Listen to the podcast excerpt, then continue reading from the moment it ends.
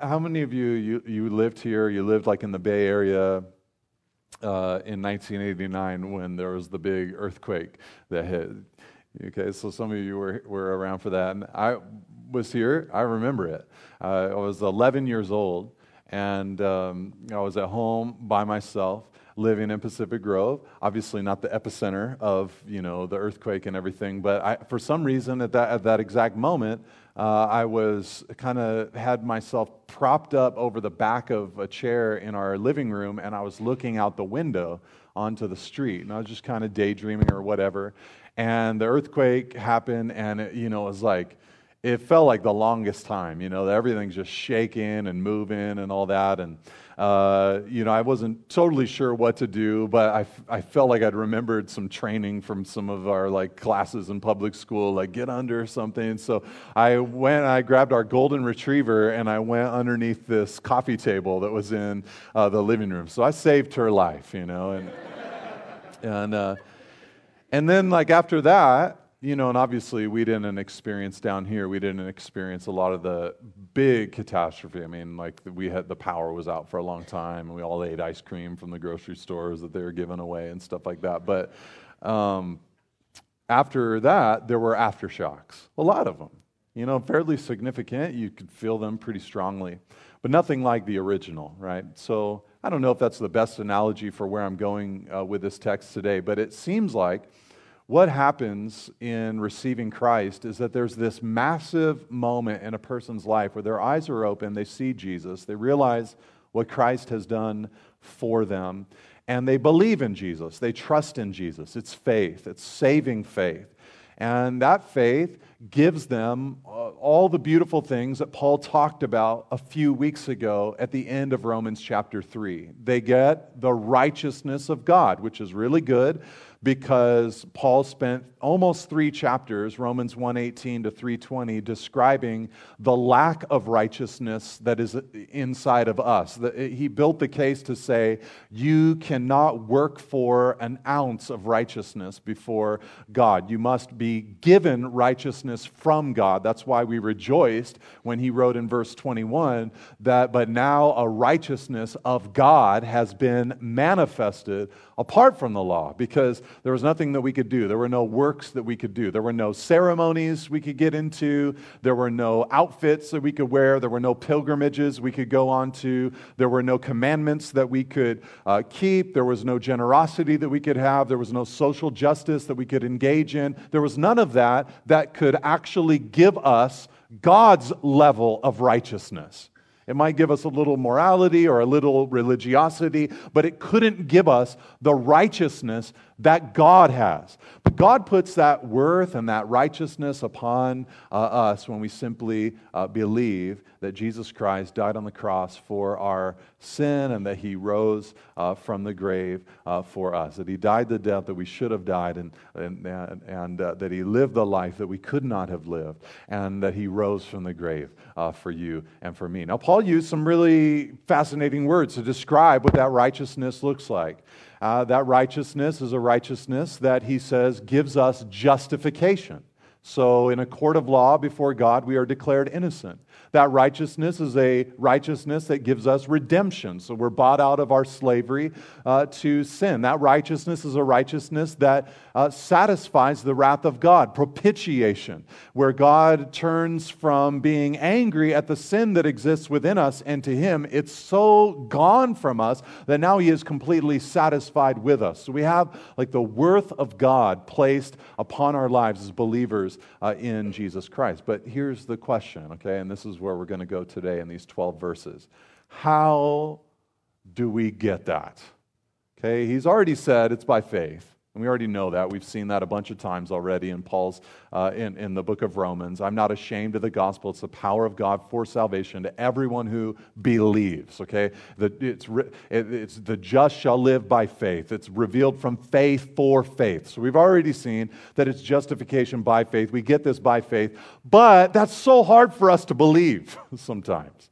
So he just keeps coming back to that theme. So we're going to look and see that it comes by faith And then, secondly, another question is not just how does all this righteousness come? How do we receive it?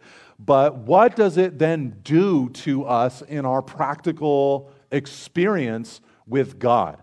And this is going to be, this is very important. This is a very important concept uh, for, I mean, every single one of us, obviously, but is a, I think for many of you, if you can get this inside of your heart, uh, maybe for the first time, or reintroduce it to your heart, or get it in there again, uh, I think it'll really set you free from a lot of stuff and will give you an appropriate understanding of how to relate uh, to God. So he starts out, verse 1 and 2, with a very famous Old Testament figure, this guy named named Abraham. What then shall we say was gained by Abraham, he says, our forefather according to the flesh? For if Abraham was justified by works, he has something to boast about, but not before God. So most of us, or many of us here, we're like, oh yeah, Abraham. What about that? Maybe that was not the natural question for you. Like, what about Abraham? But that's what Paul's going to deal with. Some of you are like, who is Abraham? I don't know who this is. Okay, so Abraham in the Old Testament, really important figure, obviously for human history, but really important figure biblically. God created the heavens and the earth, and he made the first man who was named Adam, uh, his bride named Eve. Uh, they had, you know, they introduced sin into the world, and they had, we assume, many children. Okay, they lived very long lifespans. They had many children, but three of their children are mentioned in the Bible. It's not an exhaustive family tree that's given to us of Adam and Eve, but three of their sons are mentioned. Cain and Abel are the first two. They had a little conflict. And then uh, the third is a guy named Seth. And Seth began to walk with the Lord, began to love God, respected God, worshiped God. And his ancestry is actually followed out there in the book of Genesis a little bit. And one of his ancestors, a few generations removed from him, was a guy named Noah. When God saw the wickedness that was on the earth, that the thoughts and perceptions of every man's heart was continually evil at all times, God made a determination to judge the world with a flood. And at that moment, Noah found grace in the eyes of the Lord. And so God gave directions to Noah to build a massive ark that would house uh, both his wife, his three sons, and their wives, but also a bunch of animals. And they got into the boat and they survived this wrath that God poured out upon the world. It's actually something that Peter says in his letters in the New Testament that we have willfully forgotten about as we look upon the creation. We've willfully forgotten about God's judgment upon the earth uh, in that way. Now, one of Noah's sons was a guy named Shem. And one of Shem's ancestors, a few generations removed from himself, was this guy named Abram. Abram had an, has his name changed eventually to Abraham, but at one point in Abram's life, God spoke to him and said, Leave your family, leave your homeland, and come to the place that I will give to you, the land of Canaan, the, the promised land, what is now Israel. He says, Come to that place that I will give you, and I will bless you and your seed, and you will be a blessing to all of the nations in the world. Okay, so that was the promise that God had made or placed upon uh, Abraham, at least initially. Now, for Paul, before he'd become a Christian, he'd been a rabbi and a Pharisee. And one of the things that he might have thought is that Abraham had a legitimate boast before God. That he could boast and say, when all of my family members and all of my culture and society were polygamists, I sought the one and true living God. And when God spoke to me and said, Leave, I left. And when no one's heart was inclined to seek after God, I sought after God. Therefore, I received righteousness because of the things that I have done. And so here's what Paul had come to an understanding about in the life of Abraham. He says, No, verse 2 if Abraham was justified by works, he has something to boast about. Two weeks ago, we saw, or three weeks ago, we saw Paul say, faith, the law of faith, kills the potential for mankind to boast. But here's the reason that Paul gives in verse 2 but not before God. In other words, because God exists, there is no person, not even Abraham, who could be justified by their works. Because God is not a small deity, God is the big deity. And God does not have small holiness, but God has real holiness that no work could ever match up to. You know, it'd be like if I handed you a little rock or I held it in my hand and I said, Hey, do you think that you're strong enough to hold this, you'd look at that and you say, Well, you're holding it. I'm sure I'm strong enough to hold it. It's just a little rock. But if I took you to a piece of granite that was as big as a bus and said to you, Can you lift this? You'd say, There's no chance that I can lift this. Because God is who God is, because He is holy, because He is righteous, because He is perfect in every thought and intention of His heart, because there's no impurity in Him, because of who He is Abraham nor anyone else would ever be able to lift themselves to get the righteousness of God into their lives. We have all, including Abraham, fallen short of the glory uh, of God. And so Paul is saying, no way. Abraham didn't work for his righteousness because God is alive. He's pure and holy to a degree that makes justification by works totally impossible. It's impossible because of who God is. And basically, what you can see there from those first two verses is that a little view of God will lead you to attempt to justify yourself by your works. A little view of God and His righteousness his purity, His holiness will get you into the ceremonies and the outfits and the pilgrimages and the trying to do a bunch of good works and memorization and all of that to attempt to gain the righteousness of God. But it cannot give it to us. Amen? Okay. You guys could, come on, get into it a little bit. All right? You know, I know you all lost an hour last night, you know. Okay, so uh, that's the first thing. Righteousness by works is impossible because of who God is. So, number two, you see here, verse three, he says, What does the scripture say? So we know he says, you know, it's impossible. God exists. So, Abraham, there's no way he could have justified himself by his works, the things he did. So, how did it happen? Well, let's go back to the Bible, Paul says. So, he quotes the scripture, and this comes from Genesis 15, verse 6. He says, Abraham believed God and it was counted to him as righteousness. All right, there was this moment in Abraham's life. He had received like initial promises from God in Genesis chapter 12. But then a moment came in his life where he says, God, look at me. I'm getting old, and my wife is getting old, and we haven't had any children yet. You said that through my seed, all the nations of the earth will be blessed, and I don't have any offspring.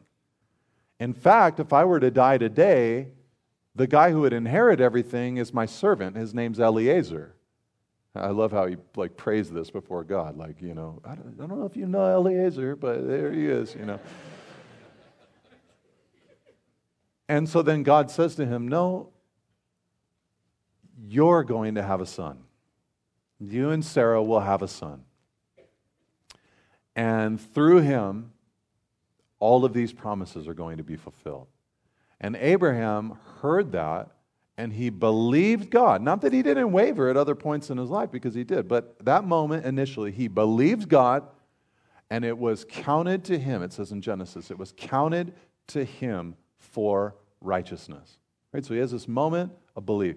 Now, I think it's important to state that what Abraham was believing wasn't just, you know, sometimes you maybe you're like you're reading the Bible or you're in like life group or something like that. Someone says something or you read something and you're going through different things in your life and there's this sense in your heart like I need to believe God in this particular area of my life. I believe that He's going to do this for me. I believe He's going to provide for me. I believe He's going to, uh, you know, open up a door for me. I, be- I believe this in my life. I'm going to trust God in that way.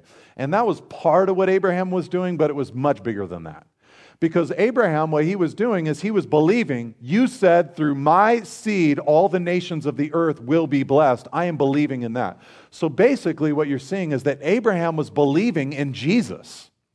He was believing in Jesus obviously way before Christ incarnated, lived the perfect life, and died on the cross. He wouldn't have been able to say that. One day, God will come as a man, will die on a cross. He wouldn't have been able to clearly articulate that, but he was trusting somehow through my lineage, all the nations of the earth are going to be blessed. And that was Jesus. So, in a sense, way before the cross, he was putting his faith in Christ and the promise of Christ. So he was looking forward to what Jesus would do while we look backwards to what Jesus uh, has uh, done. So that's helpful to us. We saw that a couple of weeks ago there in, at the end of Romans chapter 3. So if someone, you know, asked the question like how were people in the Old Testament era, how were they saved? If someone answered that question, well, by keeping the law, then you can say, no, that's not how they were saved. They were saved just in the same way we are saved, without all of the same understandings that we have, but by faith. That through the seed, all the nations of the earth would be blessed. Justification by uh, faith. But the big word that Paul is holding out in verse 3, uh, probably some of your Bibles have different words for it accounted, uh, imputed, um, deposited, but it's the word counted and it was counted to him as righteousness. Eight times in this text, Paul's going to use that word, counted. Okay, so what that means, it's, a, it's an accounting word. It's a, it's a word from the realm of finance. Sorry about my mic today. Uh, but it's a, it's, a, it's a word from the realm of finance. And what it means is that God takes his righteousness and he just deposits it into the life of a believer. So here's the question did he do it for Abraham progressively?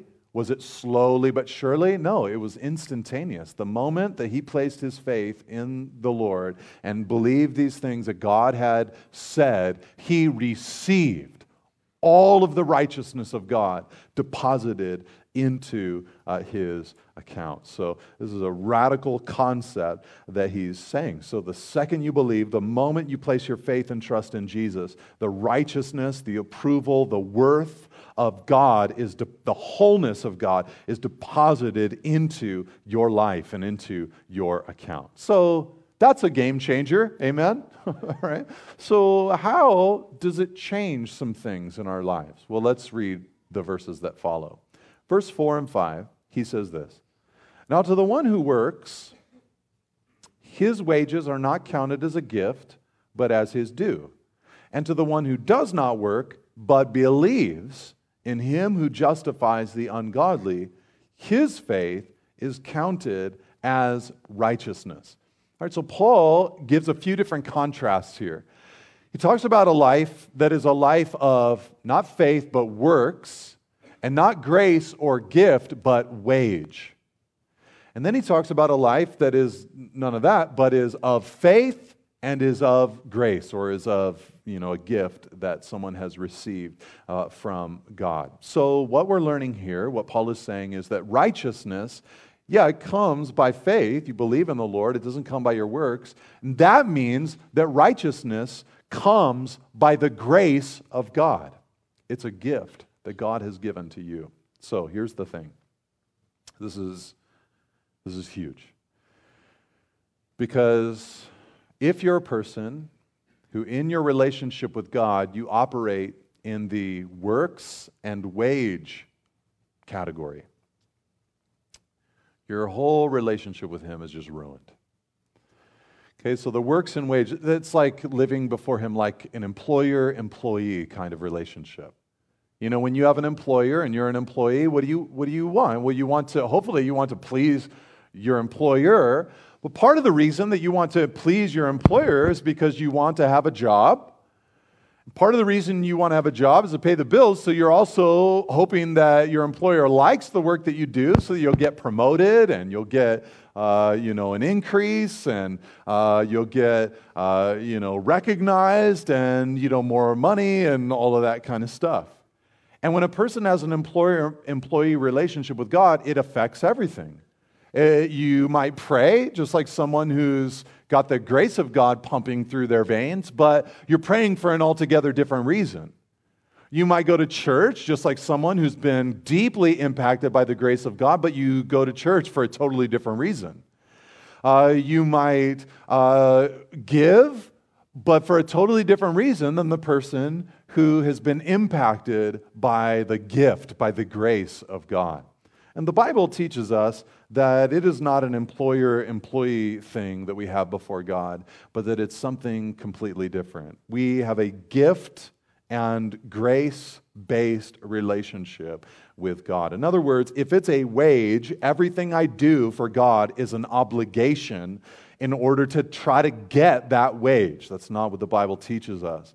But if what I've received from God, this righteousness, is a gift, then everything I do for God is a response to that beautiful gift that He has given to me. So, the response life. This is what I'm so praying for in my own heart and what I'm so praying for in your life. What are some of the term, the, the uh, analogies the Bible gives us for this? One is marriage, that we are in a marriage to Jesus, that He's the husband and we, the church, are His bride. And Jesus is a husband better than any husband out there. I just got to say that to let the, some of the guys off the hook this morning. You know, uh, he's really good at it. He always laid down his life for his bride. Okay, and we then, as his bride, the church, we respond to that. That love is so impressive and so powerful and so overwhelming that as his bride, we are humbled in our spirit and we don't take that love for granted. We say, Thank you for what you've done for me. I want to live a life that brings you honor and glory because what you've done for me is so powerful and is so strong. A great Old Testament picture of this is when the prophet Hosea was told to take a wife named Gomer who would eventually give herself to prostitution. She chose prostitution over marriage to this man. She ran from him. And God spoke to him and said, Pursue her. Give her love that she does not deserve, she has not earned. And that love was designed to break Gomer down so that she would then respond in love to the Lord. And God was giving Hosea as an illustration to the people of Israel, saying, I've loved you with a marital kind of love that you have not deserved but I'm wanting you to return to me as a result of this imbalanced love that I have given uh, to you. And so that's one of the ways that we receive the love of God. We say, God, this is grace, this is a gift, something that you have given to me. And so there's a lot of different ways that we could uh, describe this, but it's a grace based relationship with God. And the more our eyes are open to this, the more we're able to simply respond to the Lord in our lives and respond to the great love that He's uh, given to us. This is the way Paul prayed for the church, by the way. Ephesians 3, he prayed that we would have strength to comprehend with all the saints what is the breadth, length, height, and depth to know the love of Christ that surpasses knowledge. We, we need our eyes to be open to these realities, the grace of God. All right, now, just in case some of us are like, well, you know, grace for Abraham, that's one thing. David wants to really, sw- or uh, Paul wants to really swing for the fences. And so he's going to talk about David. All right, so let's look at this together. Verse 6 just as David also speaks of the blessing of the one to whom God counts righteousness apart from works. And now he quotes from Psalm 32 Blessed are those whose lawless deeds are forgiven and those whose sins are covered. Blessed is the man against whom the Lord will not count his sin. All right, so what we're seeing here is that righteousness, imputed righteousness, deposited righteousness, it is radical in its application. Because here you have a guy named David who God called, God loved, God chose, and David was used by God in some pretty powerful ways. He was a man after God's own heart, the New Testament tells us. He was unlike Saul, his predecessor. He was an amazing man, clearly had God's hand upon his life, clearly justified, clearly uh, had the righteousness of God deposited into his account. But a moment came in his life where he grew distracted and he sinned very significantly. I know all sin is sin, but when you're the leader of God's people and you sin like David sinned, it feels way more significant. And that sin was that he committed adultery with a woman, uh, and she was impregnated, and he covered it up by uh, giving orders in war that would put her husband in danger so that he would die. He basically effectively became a murderer and then married the woman and tried to cover it up in that way. He thought no one saw, but God saw.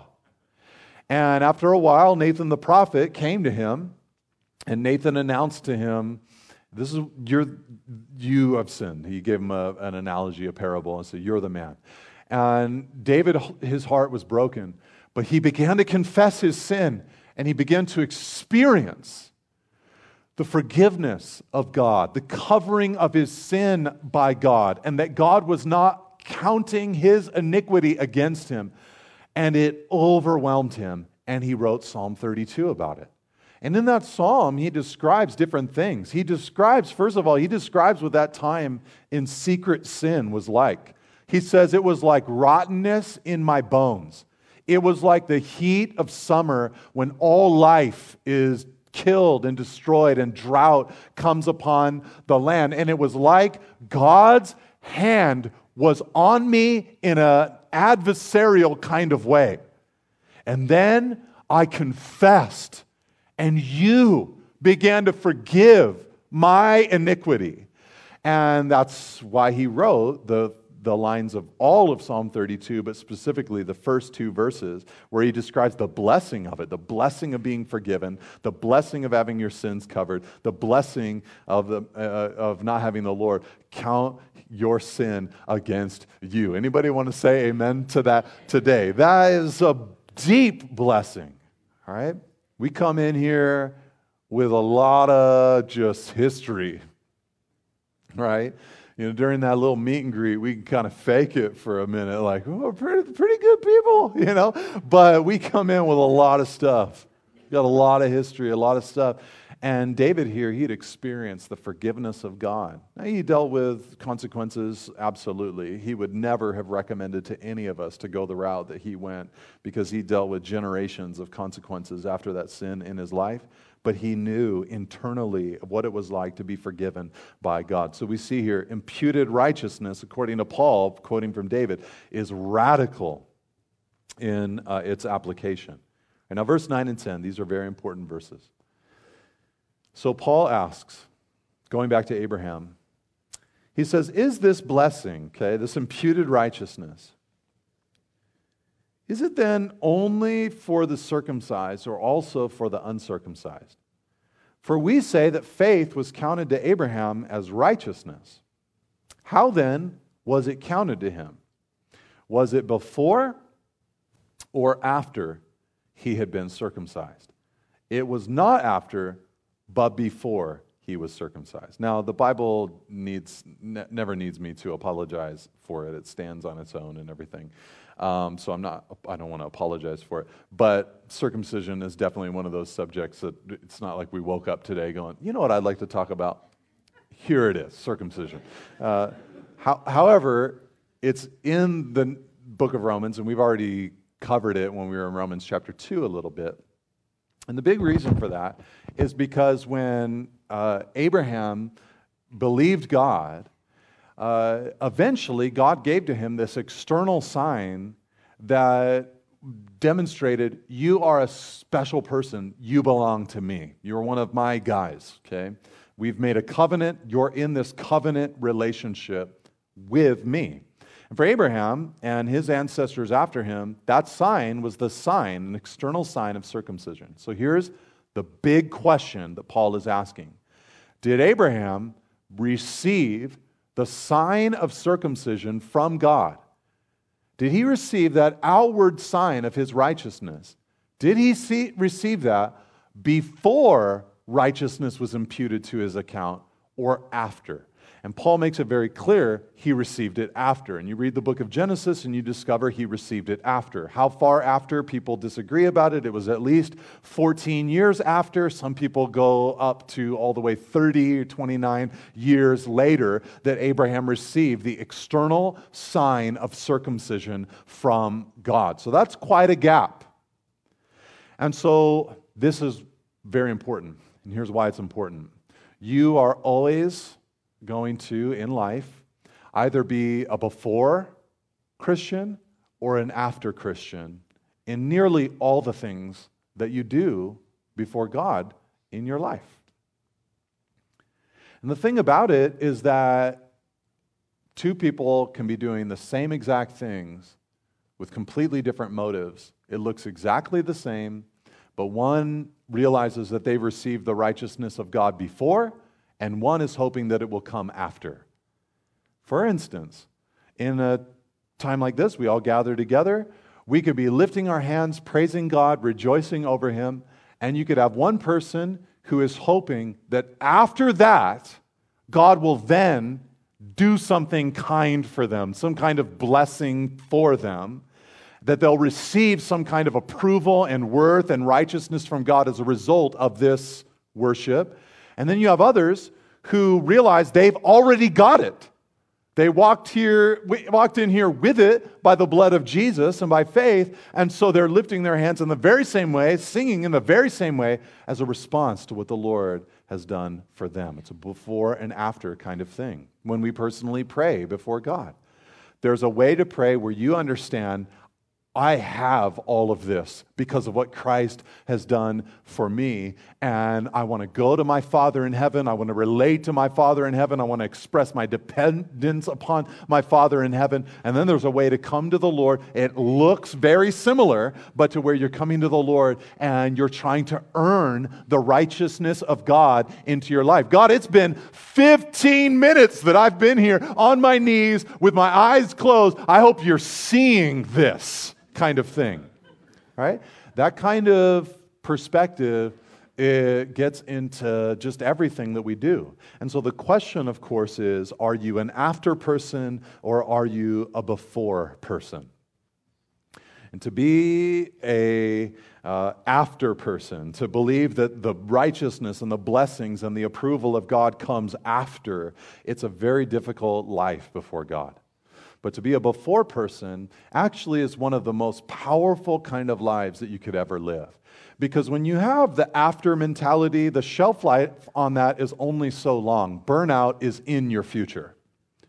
But when you have the before thing, where you know I received the righteousness of God before I ever did anything for the Lord. When you hear the Father speaking over the Son at his baptism, this is my beloved Son in whom I'm well pleased. Before any miracles, before any sermons, before any raising of the dead, before any leprosies cured, before any Sermon on the Mount, before any disciples, before any cross, this is my Son in whom I'm well pleased. He's got it. He has my righteousness. He has my worth. My pleasure is upon him. When you can get to that place in your heart where it's by faith, that was mine completely, it sets you free. That's what we saw a few months ago in Titus chapter 2 that the grace of God has appeared and it eventually turns us into a people who are zealous for good works. And that's a life that has some staying power to it. All right, not that there won't be times of difficulty, but when you can become a before person rather than an after person, where you realize you receive the righteousness of God before doing anything uh, for Him or any outward sign, it's electrifying, I think, to your heart and uh, to your life. So it's a timeline thing, is basically what Paul is saying. It's a timeline thing, which is helpful because earlier he said the one who works, and he kind of downplayed that. And someone might think, does that mean that I'm never obedient to God? No, not at all. If your father did that for you, wouldn't you want to follow your father? All right, so that's what he's announcing here. All right, let's close out this time together. Verse 11 and 12. The question is then, all right, well, then what is, was circumcision all about, anyways? So he says, verse 11 and 12, he says, He, Abraham, received the sign of circumcision, verse 11, as a seal of the righteousness that he had by faith while he was still uncircumcised. The purpose, so why, why did he receive that while he was still uncircumcised? The purpose was to make him the father of all who believe without being circumcised, so that righteousness would be counted to them as well. So, in a sense, what Paul is saying is he's saying, hey, Abraham received the righteousness of God when he was still a Gentile. So, he's the father of faith for everyone not just the Jew, but also the Gentile, right? Because he received righteousness of God way before he ever had anything that was Jewish given to him by God.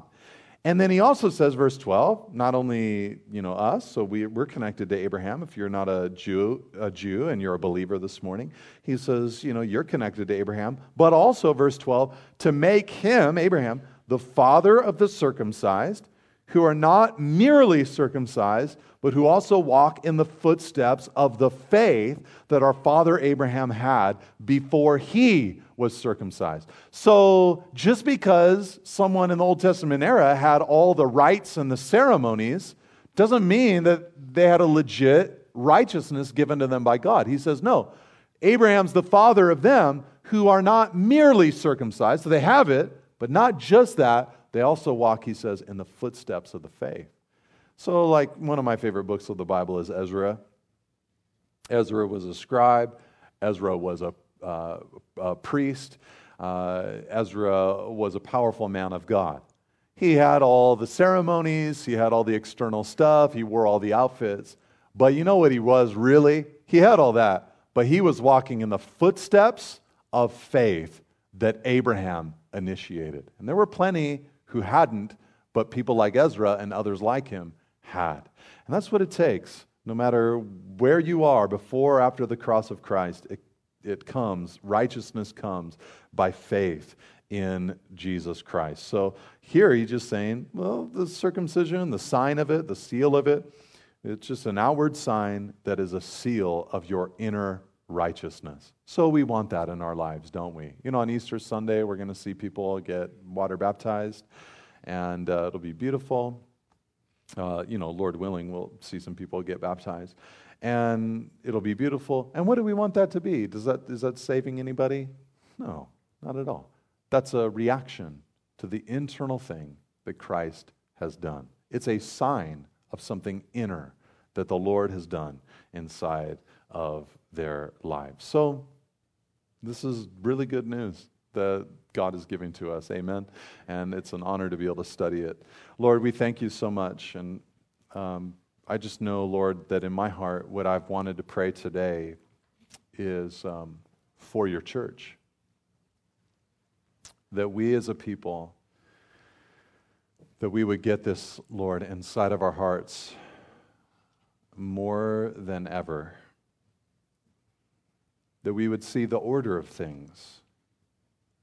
That before we did anything for you, before we shared our faith, with someone that we loved, before we served in your house, before we gave, before we loved and cared, before we expressed mercy, before we did any of these things.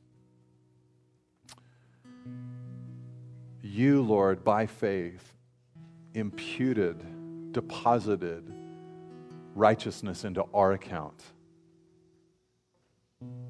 And Father, I just pray and ask that that reality would grow strong inside of every heart that's represented here today.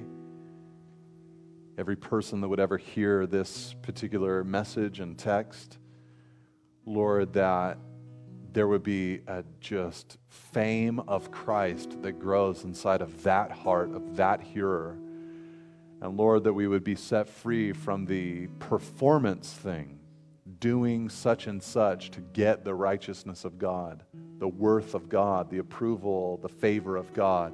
But Lord, that we would be responding to that which has already been given to us in Christ Jesus. So we pray, Father, for your great help in that. And even just saying your name, God, calling you Father, it's just so clear we're in. We're in your family. You've adopted us. You've made us your sons and daughters. And we cry out to you as Father. That position, it does not change before you. And for that, we are so thankful. So, Lord, we love you and we praise you. And maybe this morning you have yet to really uh, believe in Jesus and to place your trust in him. And you need to know that He will judge the living and the dead, and He, and he will basically judge on whether a person has opened their heart in faith to the work that He performed for them. And so the good news for you is that He lived a life you'd never live, and He died in your place upon the cross and rose from the grave. And if you want to trust Him for that forgiveness and that righteousness, just right now in your heart, cry out to Him and say, God, have mercy upon me, a sinner. Thank you, Father, for sending Jesus to die in my place. I repent of this sin of mine and I give it to you. And I thank you that Jesus died on the cross for it.